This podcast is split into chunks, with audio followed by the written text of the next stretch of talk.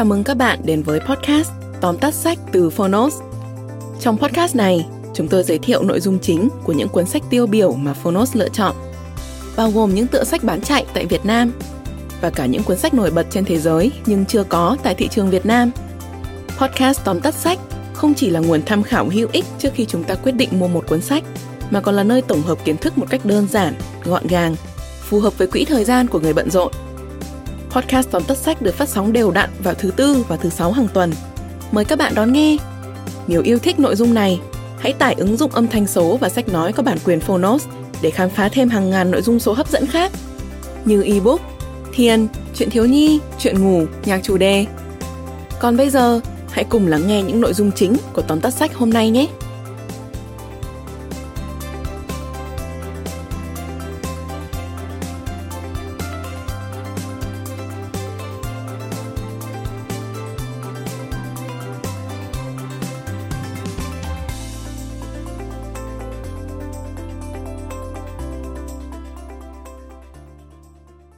Bạn đang nghe từ Phonos. Tóm tắt sách, Phía sau tội ác nhân danh khoa học, Tập 1 Tác giả Sam Kin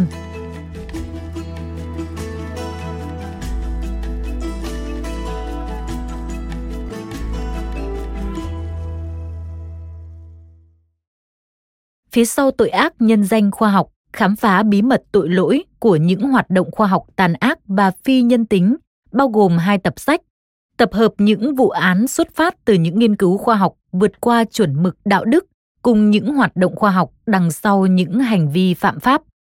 Độc giả sẽ hình dung được thế lưỡng nan giữa đạo đức và khoa học ngay từ đầu bộ sách với câu chuyện về Cleopatra trong thử nghiệm tìm ra thời điểm sớm nhất để phân biệt giới tính thai nhi trong bụng mẹ.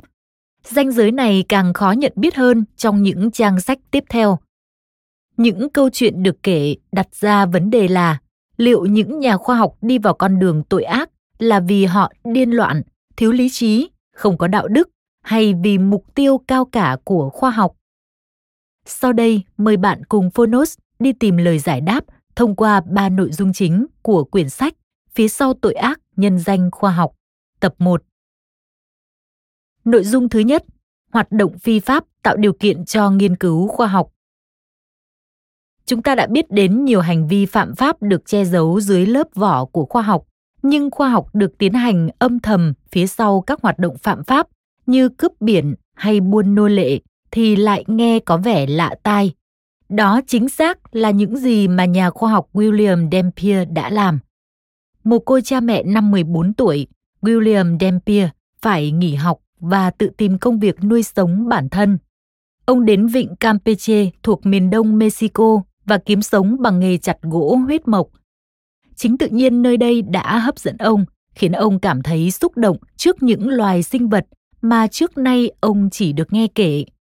Đối với ông, Campeche là một thiên đường nếu như không có cơn bão quét qua đó và cuốn đi sạch đồ nghề khai thác gỗ. Đứng trước cái nghèo và tình yêu dành cho thế giới tự nhiên, ông chấp nhận làm cướp biển đánh thuê để nuôi sống bản thân và được tiếp tục khám phá con tàu cướp biển đưa ông đến nhiều nơi trốn và trải qua nhiều thăng trầm. Dù có bão lớn, những cuộc tấn công khủng khiếp hay có bị đuổi khỏi tàu, thì ông cũng không bận tâm.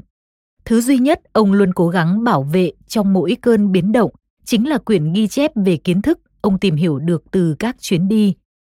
Nhờ quyển ghi chép đó mà trong những ngày cố gắng hoàn lương, Dampier viết nên các tác phẩm để đời mà ngay đến Charles Darwin cũng phải công nhận.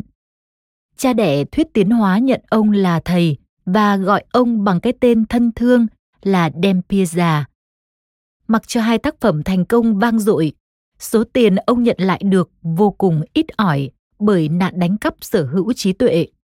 Sự nghèo khó một lần nữa đưa Dampier lên tàu cướp biển, chấp nhận tiếp tục đời sống ngoài vòng pháp luật.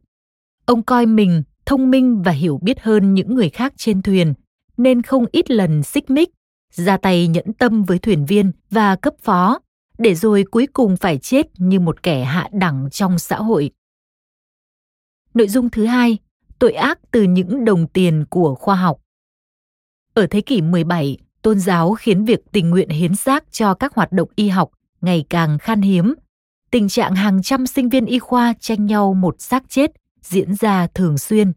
Để đáp ứng nhu cầu giải phẫu, các sinh viên y và bác sĩ chấp nhận bỏ một số tiền kha khá để mua xác chết. Có cầu, ắt có cung, hoạt động trộm mộ diễn ra nhiều đến mức các gia đình giàu có phải bỏ tiền làm khung sắt bảo vệ thi hài người chết hoặc thuê người canh giữ cho đến khi xác người thân không còn đảm bảo điều kiện cho những hoạt động y học nữa. Cũng chính vì thế, giá xác chết phục vụ y học lại càng tăng cao, kích động lòng tham của những kẻ buôn xác chết và biến chúng trở thành kẻ sát nhân. Tiêu biểu cho tội ác này là William Burke và William Hare. Chúng dụ dỗ nạn nhân đến nhà trọ, chuốc cho họ say bí tỉ, rồi dùng gối làm nạn nhân ngạt thở đến chết. Dĩ nhiên, chạm cuối cùng của nạn nhân không đâu khác ngoài những căn phòng giải phẫu của sinh viên y khoa. Đồng tiền khiến chúng mờ mắt. Giết một con cừu cũng bị treo cổ, giết 10 con cừu cũng bị treo cổ, nên chúng đã nhẫn tâm thực hiện tội ác lên 14 người với cùng một thủ pháp cho đến ngày phải trả giá trên đài tử hình. Lịch sử khoa học cũng ghi nhận một vụ án khác xuất phát từ tiền bạc trong giới khoa học. Đó là vụ mưu sát của giáo sư Đại học Harvard John Y. Webster. Hắn giết người chủ nợ của mình là George Parkman. Sau đó, hắn phi tang một phần cái xác, phần còn lại thì giữ trong nhà vệ sinh phòng thí nghiệm để mổ xẻ và nghiên cứu. Khi bị phát hiện, hắn đổ mọi cáo buộc lên người bảo vệ trường. Nhưng cuối cùng, khi các chứng cứ và khám nghiệm pháp y đều đi đến cùng một kết luận, cái danh giáo sư đại học không thể cứu hắn khỏi bản án cho tội ác của mình. Nội dung thứ ba, khi xuất phát điểm của tội ác là sự cạnh tranh trong khoa học. Nếu nói đến một trong những nhà khoa học đại tài nhưng nhiều tai tiếng thì không thể không nhắc đến cái tên Thomas Edison. Ông là người giúp phát minh cũng như phát triển hàng chục công nghệ có ích cho nhân loại, nhưng hầu hết đều dựa trên dòng điện một chiều. Trong khi đó, một nhân viên từng bị ông lừa đã đầu quân cho một công ty điện khác và giành được 40 bằng sáng chế dựa trên dòng điện xoay chiều. Đứng trước đối thủ đáng gờm này, Thomas Edison tìm mọi cách để thế giới tin rằng dòng điện xoay chiều rất nguy hiểm cho người sử dụng, bởi nó mang đến cái chết nhanh hơn dòng điện một chiều. Ông không chỉ tuyên bố điều này trên truyền thông, mà còn đầu tư cho những thí nghiệm giật điện động vật hay thiết kế chiếc ghế điện tử hình nhằm chứng minh khẳng định của mình lịch sử khoa học đã đặt cho quãng thời gian cạnh tranh giữa hai dòng điện này cái tên, cuộc chiến tranh về dòng điện. Một cuộc cạnh tranh khoa học khác diễn ra trong giới khảo cổ là cuộc chiến giữa Edward Drinker Cope và Othniel Charles Mass.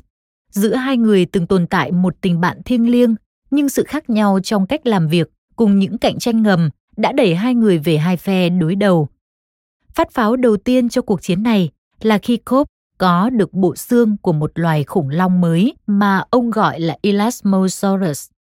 Ông cho tái dựng bộ xương để trưng bày và viết một báo cáo về con khủng long có chiếc đuôi dài hơn chục mét này. Thế nhưng, cuộc viếng thăm của Mars khiến niềm tự hào của Cope trở thành cơn ác mộng. Sự nghiệp của ông có nguy cơ bị hủy hoại. Mars phát hiện Cope đã gắn ngược các đốt sống, dẫn đến việc chiếc sọ đầu thay vì được gắn ở phía cổ thì lại nằm ở chóp đuôi.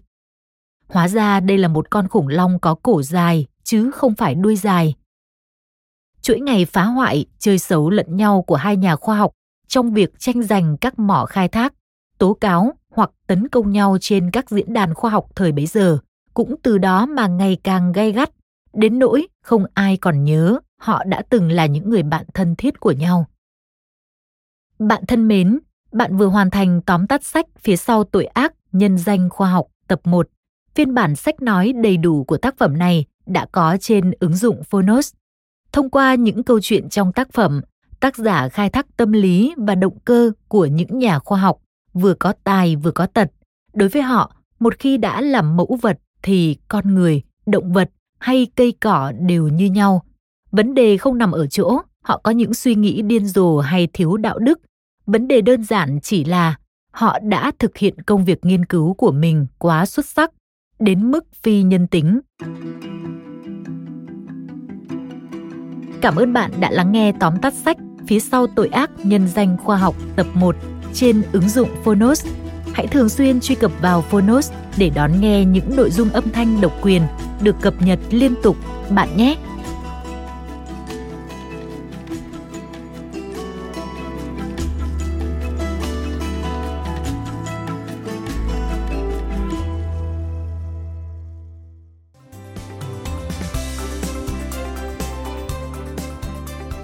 Cảm ơn các bạn đã lắng nghe podcast Tóm tắt sách. Podcast này được sản xuất bởi Phonos, ứng dụng âm thanh số và sách nói có bản quyền dành cho người Việt.